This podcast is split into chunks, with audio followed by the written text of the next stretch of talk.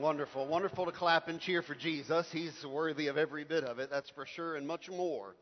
We start a new series this morning, but I'm going to stay with some parables. This is Conversations with Christ, part number one.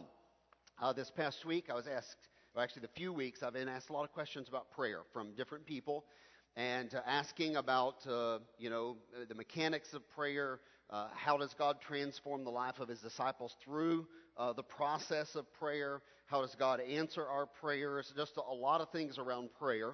So, for the next few weeks, uh, we're going to study prayer uh, from the prayer parables. There's a set of parables uh, that center around prayer topics. And uh, trust me, you're going to be challenged. Uh, this is not a fluff piece. it's going to get to very, very serious very quickly.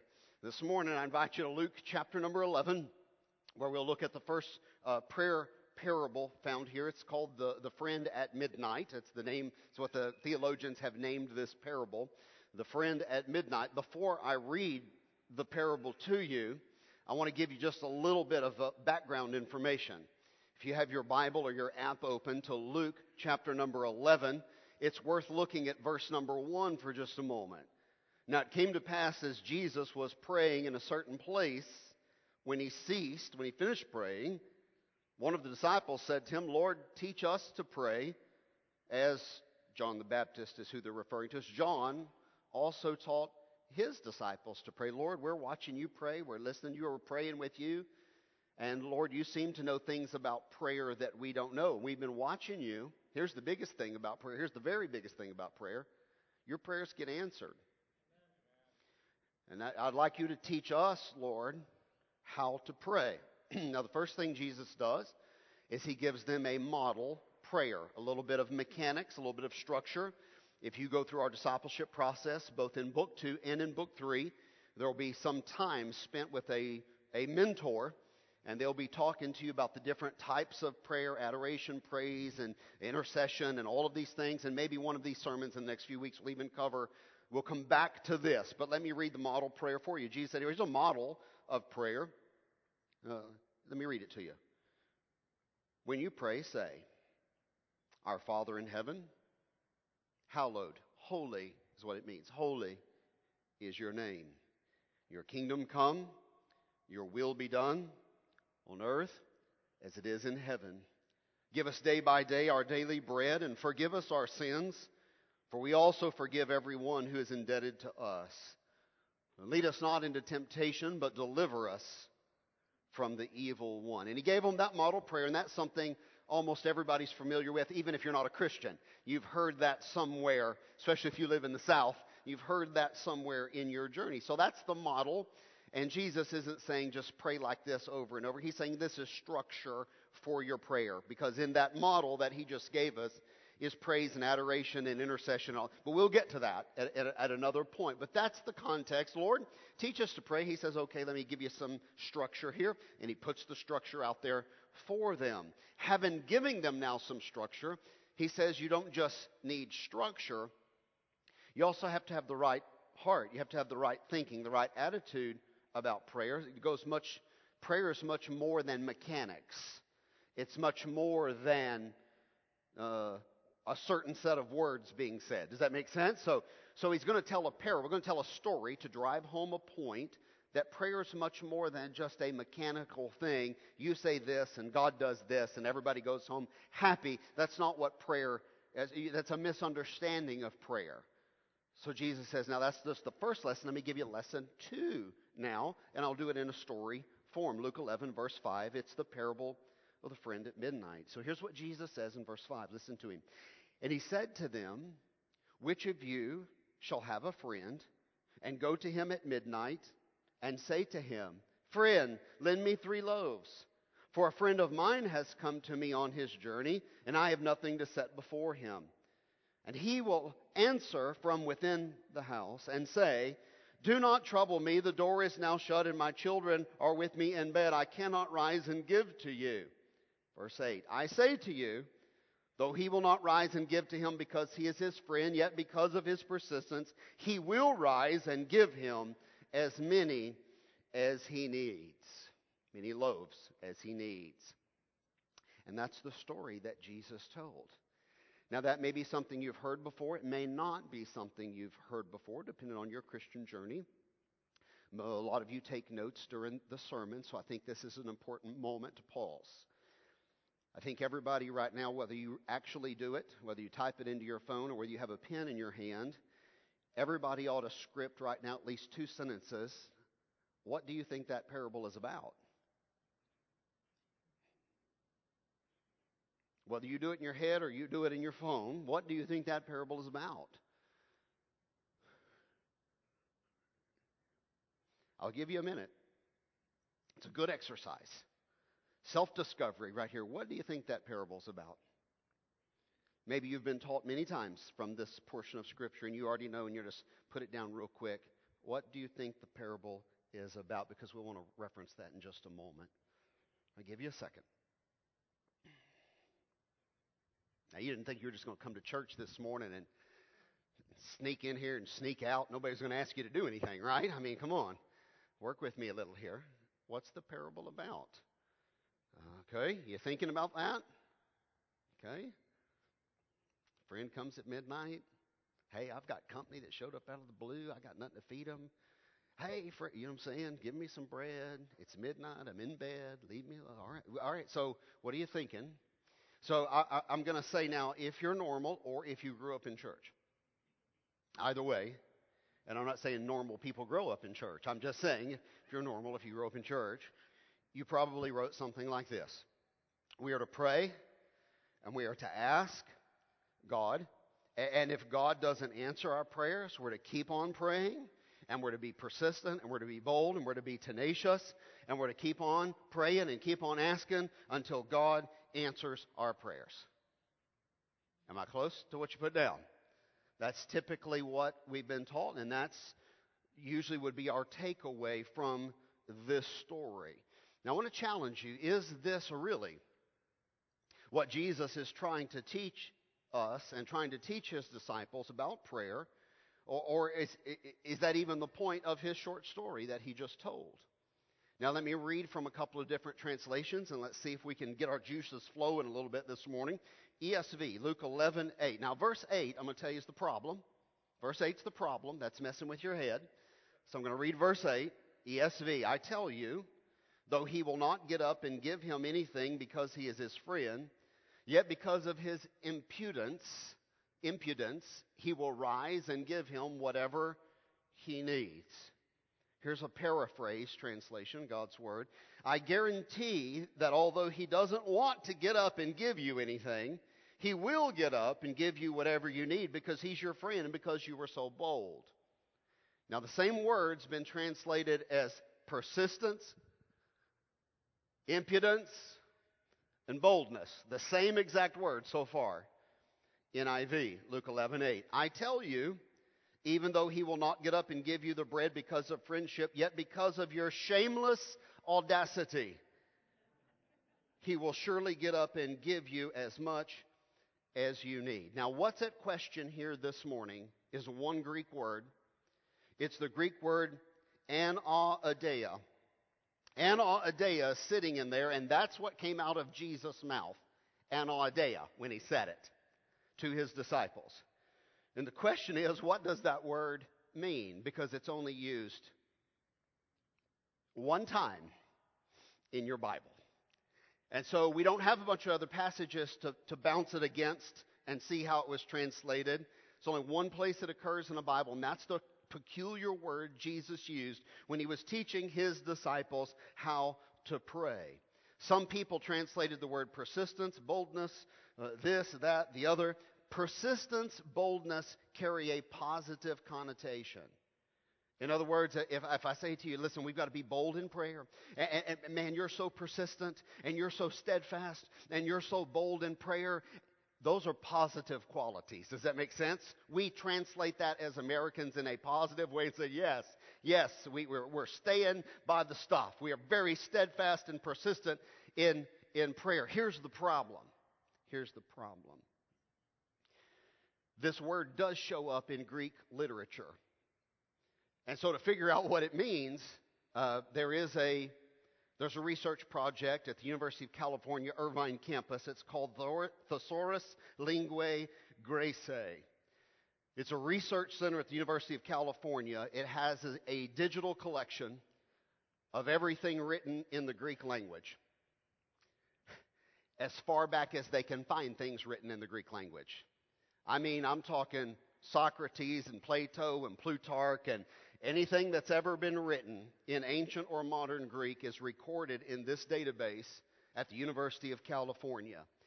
And if you do a word search on anaideia, this Greek word that's only found once in the Bible, it always means something negative. It shows up 258 times in ancient Greek literature during the period of, back to the period of Christ. And every time somebody uses that word in literature, it meant a very specific definition. It meant, go back, go back. It meant shameless audacity. NIV got it right. It meant something negative. You see, in the NIV, that comes off as a your shamelessness.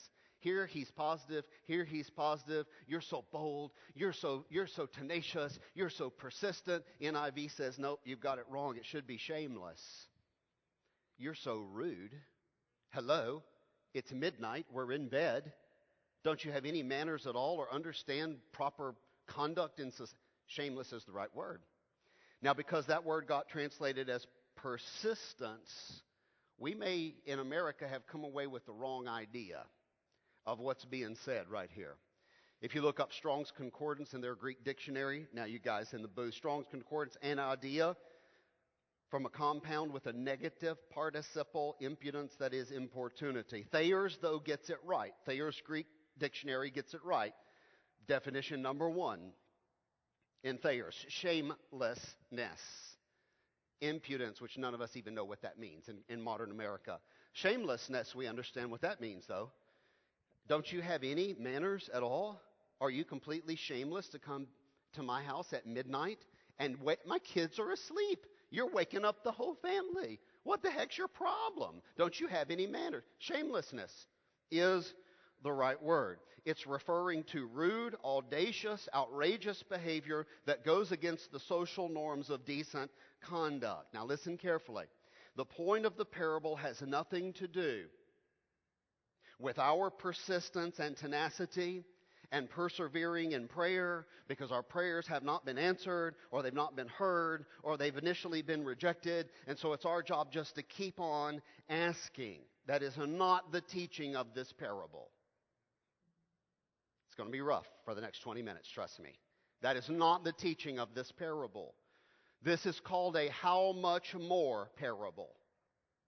And you'll see it in just a minute. It's a type of parable. A how much more parable always moves from the lesser argument to the greater argument. If a conclusion applies in this lesser case, then how much more does this conclusion apply in a much greater case? Does that make sense?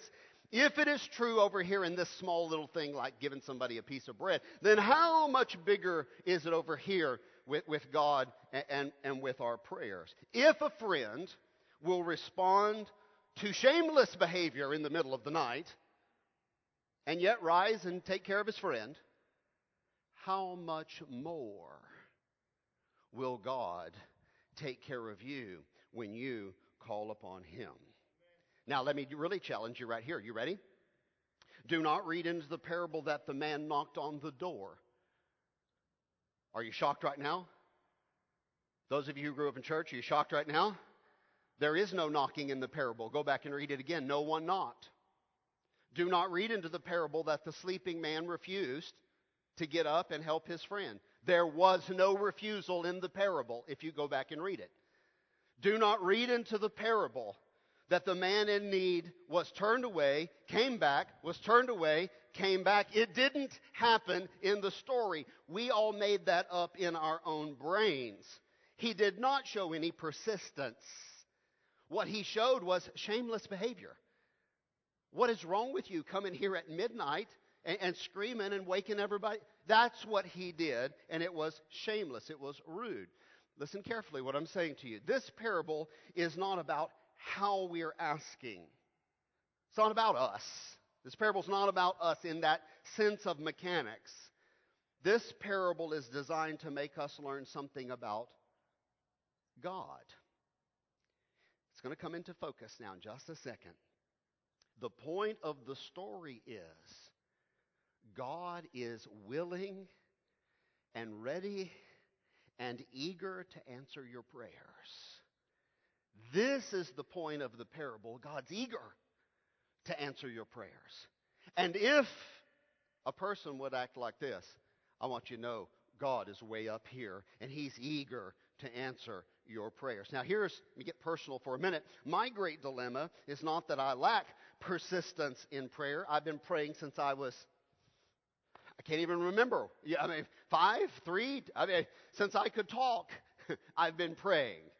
My, my problem is not persistence in my prayer life. My dilemma is that I sometimes have an improper attitude towards God. That's my problem. I sometimes pray thinking, well, I've got to ask for this, but God surely doesn't want to do it for me. No, I'm just talking about my problems, not yours. My problem is not that I don't pray. My problem is that when I do pray, I have a bad attitude towards God. And I feel that when I go to God in prayer, many times I feel like it's my job through prayer to convince God to do what I want Him to do. Am I getting close to home with anybody yet this morning? It's getting really quiet in here. When this happens, now we can expand it. When this happens to us, we are in danger of living out a false narrative of what praying is all about. Have we been mistakenly taught that it's our job just to wear God out with prayer? Have we been mistakenly taught that it's our job just to beat God down with verbs and adjectives and now just we just want to bombard God with verbs and words and phrases and prepositions until God just can't stand it anymore? Have we been taught that if we'll just keep bombarding heaven, finally, finally at last, in exasperation, God will say, okay, enough. Enough already. Just take it and leave me alone. But that's exactly what we have been taught. That's exactly what we've been taught. Let me ask you a little assessment question here at the beginning. When you pray, do you feel like you're trying to convince God to do something He doesn't want to do? When you pray, do you feel like in your own heart you're about to try to get God to do something that He doesn't want to do? Sometimes. Sometimes. If I'm honest. Sometimes. If so, and I think it's going to be true of all of us at some point, if so, then we have an improper view of God. Or B, we're asking for something we know we shouldn't be asking for.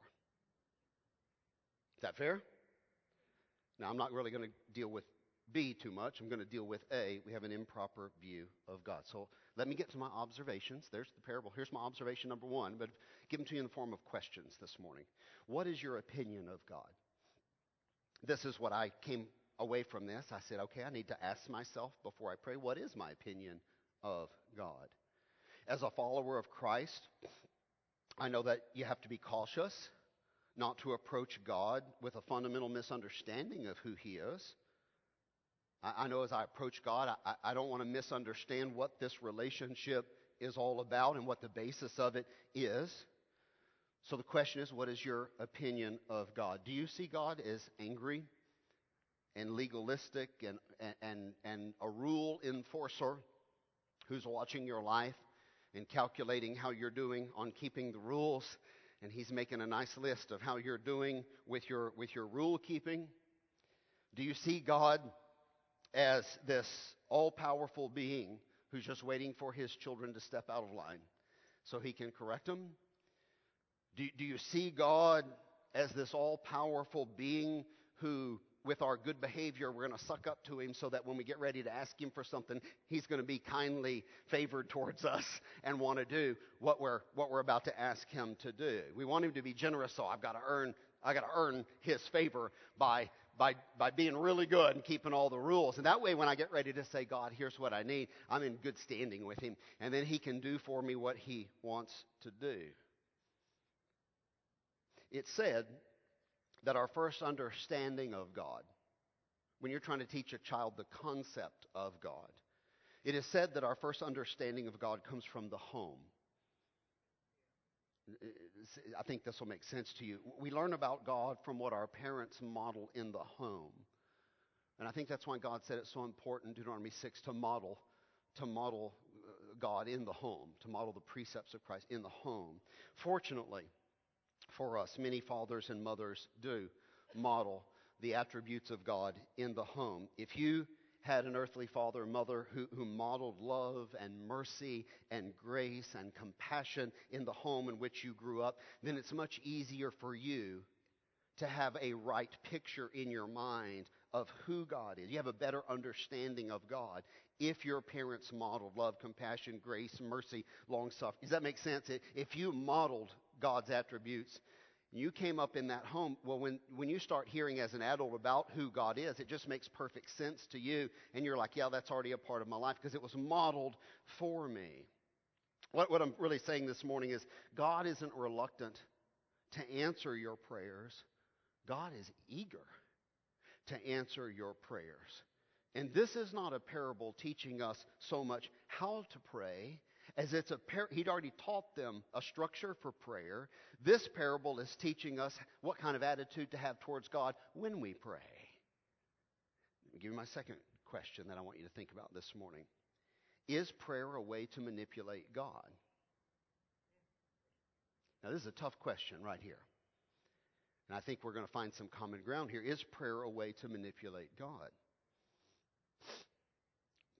Let me just begin right out of the gate saying prayer is not a tool that was given to us or a technique that was given to us to manipulate God and get God to do what we want done. Prayer is not about convincing God of anything. God doesn't need to be convinced of anything. Prayer is not about wearing God down with our repetitious words. Let me go a step further. Depending on how you grew up and what religious uh, uh, ideologies you've been exposed to, prayer is not about magic words. There are no magic words.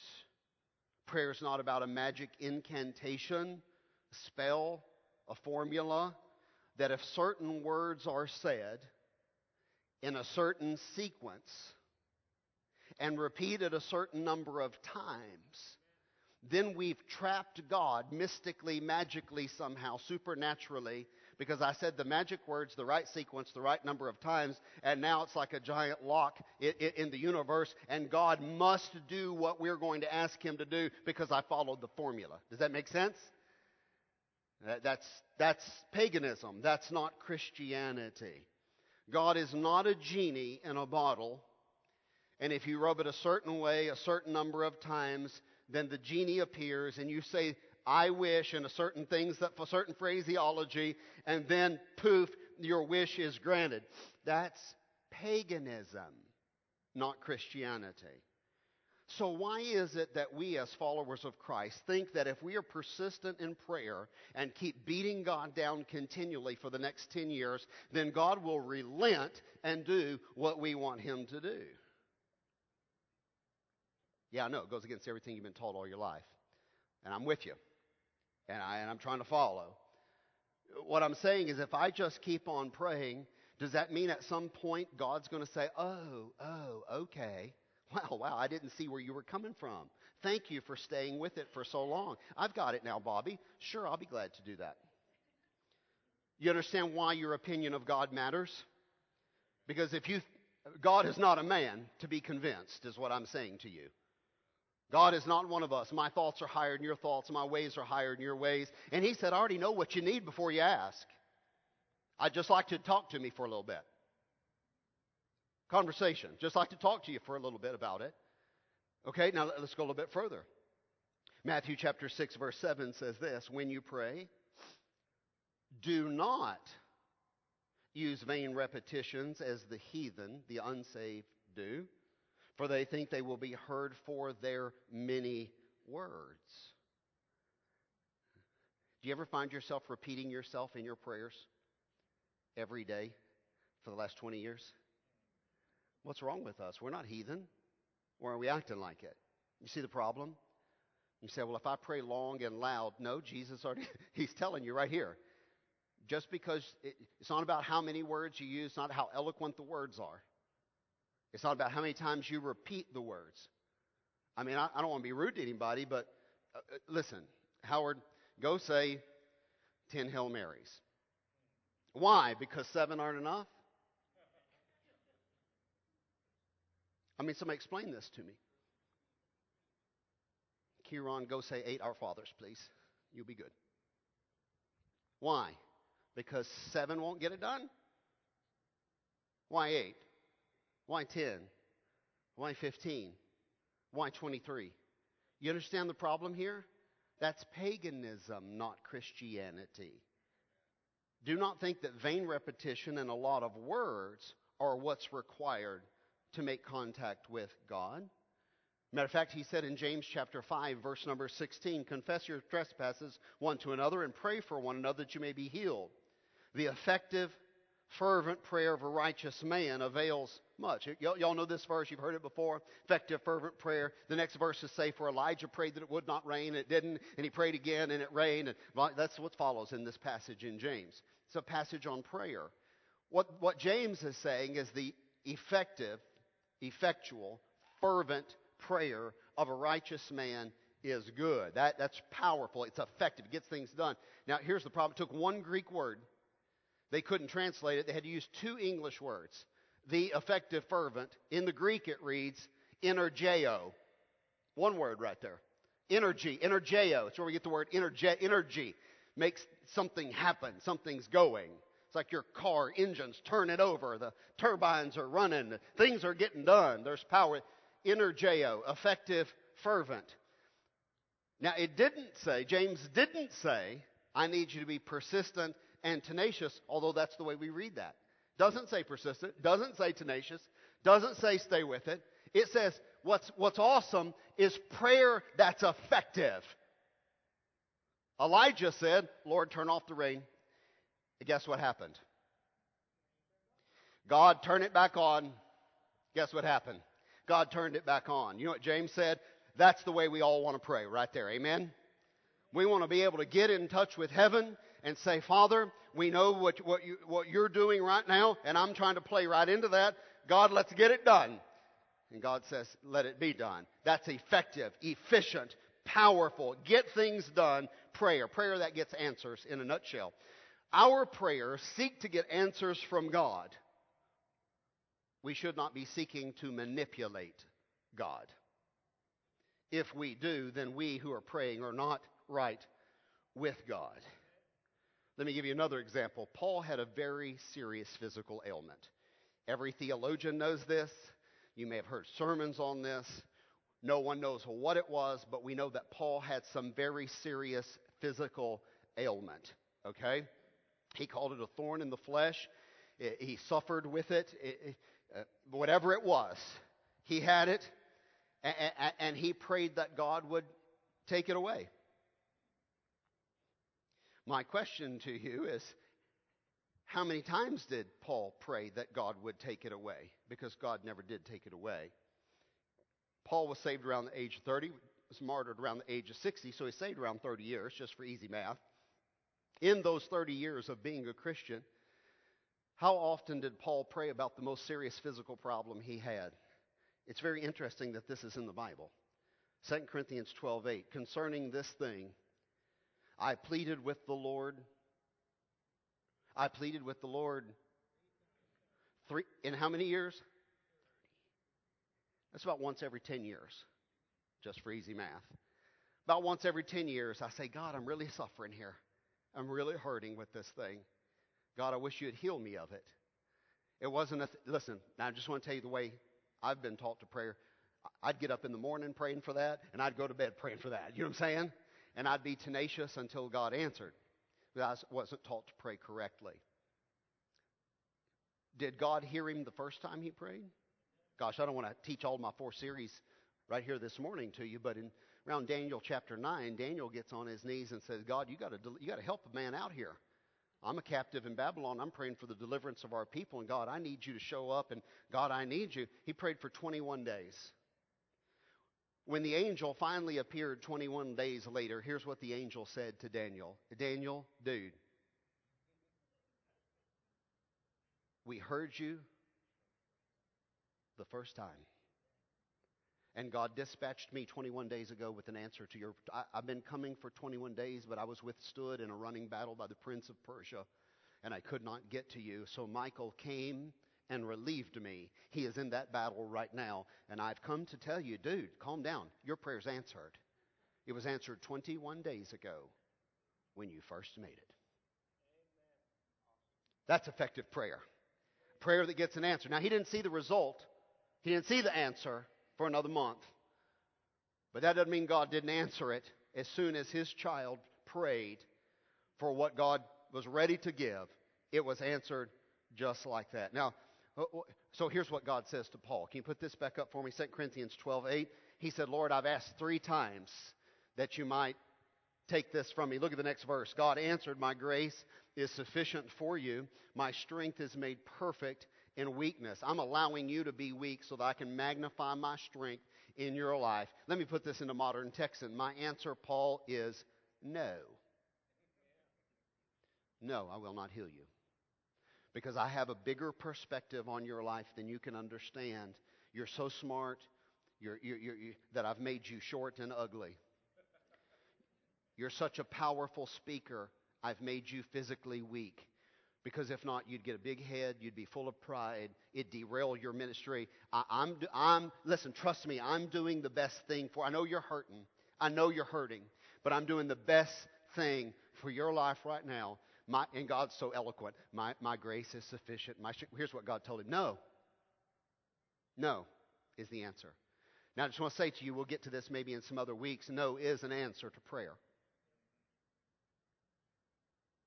But yet, when God tells us no, we always say, well, he hadn't answered my prayer yet. Oh, you manipulator. What would happen if your kids did this to you? I mean, everything works, just put it in a kid parenting context. You know what I'm saying? Daddy, I want it. Daddy, I want it. Daddy, I want it. I want the candy bar. I want the candy bar. I want the candy bar. I want the candy bar. Just take the stinking candy bar and leave me alone. That's bad parenting. That's bad parenting, by the way. So you think God's going to do that to you? I don't think so. I don't think so. Okay? So stay with me now.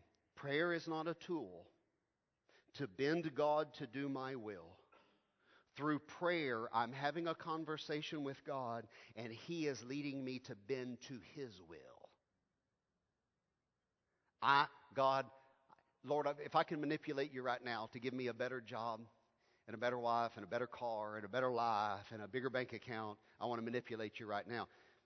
If I come with improper prayer like that, trying to, trying to bend God to do something I want, you, you know that's not right.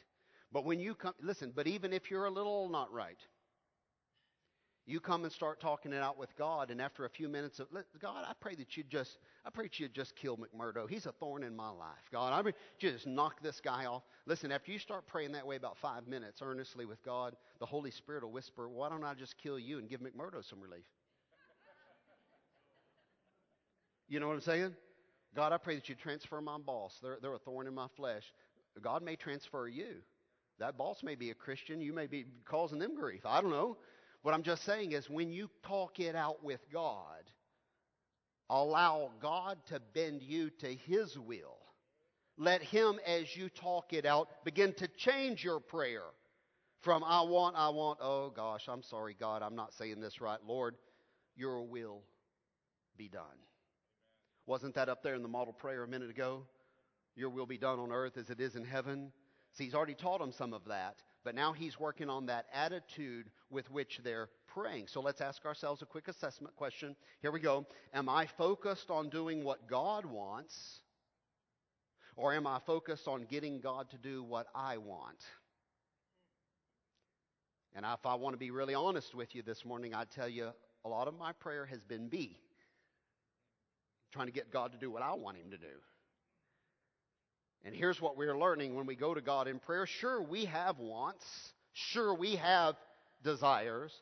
But as we talk out the path of our life and what we should have and what we should do with God, isn't He God? Doesn't He get to say to us, His disciples, You follow me. Here's the path I want to take you. Here's what I want to bring into your life. You're like, Yeah, but I want something better than what I have. Okay, we're getting to it now. We're not content with what God's doing for us. We're dissatisfied with His blessings. Okay, well, then just be honest and pray that way then, and just say, God, I don't like you because you're not taking care of me good enough. But we'd all know that would be a lie, wouldn't it? So it's a little subtle. We're a little passive aggressive when we pray to God. We're a little sneaky and manipulative, is what I'm trying to flush out this morning. When I approach God in prayer, am I saying, God, I want you to do these things the way I want them done? Or am I coming to God as a loving Father who has the best interests out for my life and my family? And am I saying to Him, God, here's what I want, but I don't see the whole big picture. And I don't know what you know, that's for sure.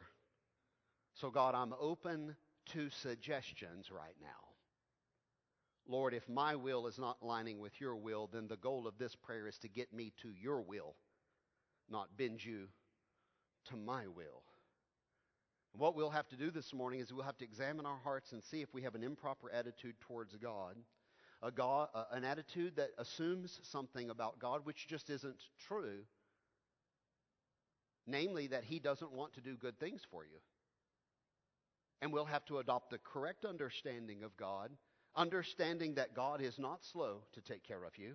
God is not dispassionate to your requests, that God is eager and willing and standing by to answer the prayer of his children. And this is what Scripture teaches us. The third question is how much more? This is a common question in the parables. When we look at a parable, we often look at a parable and try to find ourselves in the story. And so when we look at this parable, here's what we're tempted to do. We're tempted to look in the parable and see, well, who is God and who is me? And okay, here's what I need to do. But this is not a go and do type parable.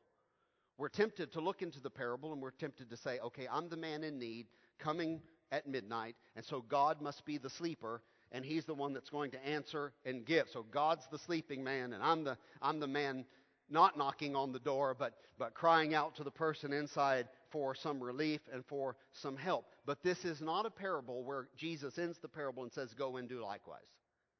This is a parable telling you not that you are like this and God is like this. This is a parable telling you God is not like the sleeping man.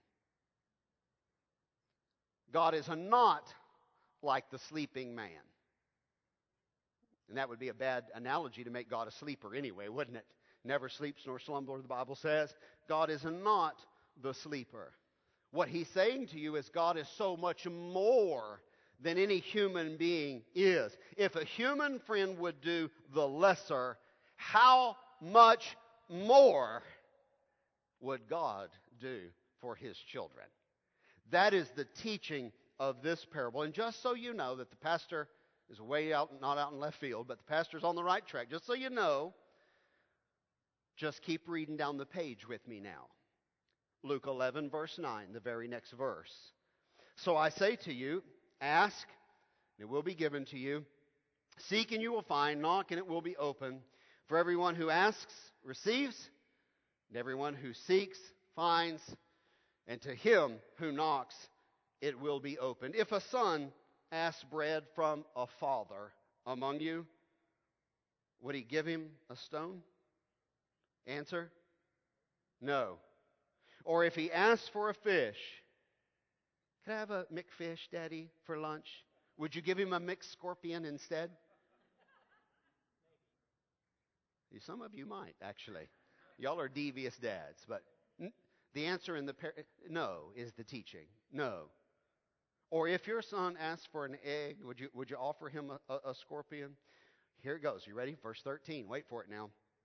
If you then, being evil, now compared to God, you're evil. Okay? If you then, being evil, know how to give good gifts to your children, here come the words. Are you ready? How much more? It's an argument from the lesser to the greater. If you, if this is true, that you know how to give good things to your kids, it's even monumentally truer that God knows how to take care of His children. He's working on our attitude. Here's how you pray Our Father which art in heaven. By the way, let me teach you a story about how to approach God. And he tells the parable. Why? So that you'll understand when you cry out to God, God's not slow to respond to you. You're not trying to convince him to do something he doesn't want to do. You love giving good gifts to your children. Your heavenly Father's off the charts on this issue. He's eager, he is willing, he can't wait to do wonderful things for his children. So you have to ask yourself some questions this morning. Does God regard your prayers? The answer is yes. You have a biblical promise that He hears your prayers. You have to ask yourself this morning is God eager to hear and answer my prayers? Yes, He is. Yes, He is.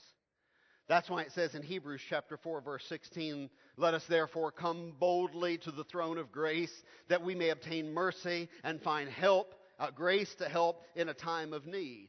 Now let me ask you some, some, some follow-up questions here. Does God answer our prayers because we're so awesome? I mean, do we get to come to the throne of grace because we're all that? Do we get to boldly come to the throne of grace? Is God going to answer our prayers because of some superior artic- verbal articulation that I can make that maybe you can't make? You, you see the deal here? I mean, are the high priest's words better than your words? I mean, do you have to say it a certain way and with a certain eloquence for God to hear your prayers? No. Or could it be that God answers our prayers because God is awesome? It's about our attitude. You see the thing here? Could it be that God answers our prayer because God loves us so deeply and cares for us so passionately that when His children say, Papa, here's, here's what I'm dealing with. I want to talk it out with you. I need relief. I need help. I need a dishwasher. I need a transmission. God bless me. God says, I've just been waiting for you to show up. I already know what you need. Now listen, let's get the checks cut. Let's get promotion on its way. Let's get you a car. Let, I, I'm already setting things in motion to give you the relief that you need. How much more generous is God more than the most generous friend you've got? That's what he's saying. If you have friends that would help you, how much more loving is your heavenly Father than any earthly father that you've ever known? How blessed are we to have such a loving Heavenly Father? All right, let me give you a, a takeaway here to, to go home on. Here's the what we need to do, and it really has to do with an attitude and a change in thinking. We need to learn to pray the way God thinks.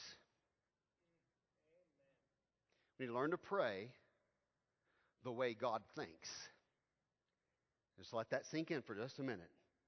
We know that if we ask for something that promotes the kingdom of God, we know that, we know that God is going to grant that request. Sure, it's of answered prayer. John 16, verse 24. Until now, you have asked for nothing in my name. Ask, and you will receive that your that your joy may be full. That is correct. Jesus said, Ask in my name, and you will receive and your life's going to be filled with joy because you're going to be you're going to be convinced daily as God blesses you that, that you have a loving father who's just standing by, taking care of you. Just like when you lived at home with an earthly father and he was providing and protecting and care, he, the same way. I'm much, much more, but in the same way, but much, much more, your heavenly father standing by to love you and care for you. Now here's the other side of that coin. We also know that if we, we ask to be the greatest at something, or, or we ask to be the most famous, or, or we ask to be the richest, or, or we ask to be the most popular, or if we ask for something that could be harmful, or lead to pride, or, or lead to ruin, or destroy or hurt our lives, we also have a scripture on that. So God forewarned us that such requests that are harmful for you will be denied. No will be the answer. Okay? And he gives that to us in James chapter 4. You ask and you do not receive because you ask amiss that you may spend it on your pleasures. Old KJV said lust. And you're, you're desiring to be famous. You're desiring to be rich. God said, I, am not going to grant I'm not going to grant requests that could hurt your, that could destroy your, your life. Let me, let me close it this way. If you want extreme success in praying, do you want extreme success in praying? if you want extreme success in praying, then pray the way that God thinks. What I mean is align your heart to His heart, align your mind to His mind. Uh, you just say, God, I, I believe this aligns with your will. God, God, I believe this is what you would have me do. God, I believe this is what you want done. So, God, I'm praying that you would give me what I need to get done, what you want done, and what you want me to. God, I believe this aligns with your heart. God, I believe this uh, aligns with your, your will. So, God, please use me to share the gospel with my brother or my neighbor, my coworker. You think God'd be all over that? Yeah, I think He would. God, God, here's what I think you want me to do. I know you want me to help with missions. I know you want me to be a giver. So, God, I pray that you'd give me a raise so that I could be prolific in giving. Not so I'd be rich and famous, but so that I could be a, a humongous blessing. Okay, you're, you're getting close now. Now, now you're getting to what God's interested in, praying the way God thinks. Prayer is not about prayer is not about changing the unchangeable God. Prayer is about changing our thinking and our desires through a conversation with God so that we learn to think like He thinks and do what He wants done. Let me ask you the closing question. You ready? Who really needs to change? God or you? This is what Jesus is teaching them in the parable. God stands ready to bless you. You need to not approach him as someone who doesn't want to do for you. How much more does he want to do for you? But you're going to have to align your will and your thoughts to his thoughts. And if you pray, if you pray the way he thinks, your prayers are going to be answered. And what we have to do as God's children and his disciples this morning is we have to stop trying to change God's mind. How ridiculous is that when I say it out loud, that we would even think that way? Really? We're going to change God's mind? We have to stop trying to change God in our prayer time. And instead, when we bend our knees before God, say, God, in this moment of prayer, as I bring my request to you, God, if my will is not aligned with yours, God, change me to align with you. That's a powerful lesson on prayer right there. Heads are bowed and eyes are closed. Let's think about what decisions we need to make coming out of a teaching like that. And obviously, it's about our prayer lives, but let's begin with our attitude. Maybe we all need to just take a moment and confess the sin of having a, a wrong attitude about God. Maybe you've approached prayer as you're going to try to talk God into something He doesn't want to do. Just, just confess that and say, God, I've had that all wrong. Really had that wrong in my head and in my heart. That prayer, through prayer I could manipulate you to do my will. God, that's not what prayer is, and now I see it this morning. It's not what prayer is about.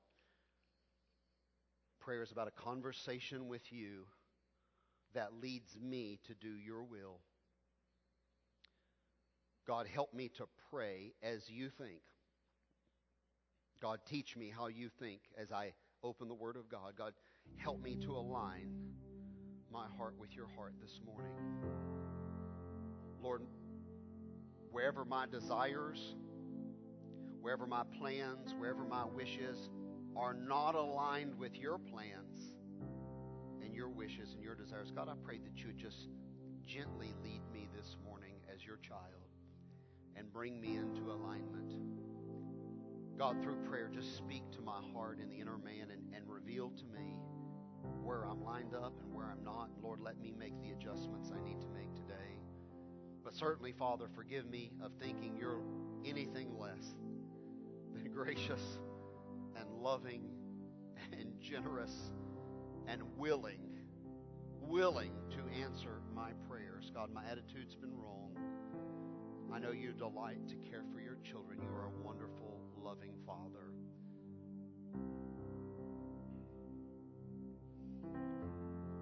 Maybe as you come into the house of God today, you came and not really knowing what to expect, and maybe not really having a walk, a personal walk with Christ, a personal relationship with Christ. If you don't know Him as Savior today, one of the greatest prayers a human being can pray is when they bow their head and their heart and call upon Jesus Christ to be their Savior. I'm going to lead you in that most powerful prayer. The words aren't magic. The order is not magic. It's not an incantation. What it does have to be is it has to be a cry from your own heart out through the universe to God. And if it's sincere and it comes from your heart, God will answer this prayer this morning. He promised He would. He said in Romans 10:13, "For whosoever shall call upon the name of the Lord will be saved." This is the first prayer you need to have answered right here. If you've never received Christ as your Savior, pray like this. Just make it a cry from your own heart. Dear God, I confess to you that I'm a sinner. I need a Savior, and I know, Jesus, that you are that Savior. I have great clarity on it this morning. I believe you're the Son of God who came down to this earth and lived as a man a perfect life. I believe you died on the cross, you were buried, and raised again the third day to be my Savior. Thank you for dying in my place and taking my punishment on the cross so that I could have forgiveness and eternal life. This morning, I ask you to forgive me of my sins. And I accept your forgiveness today.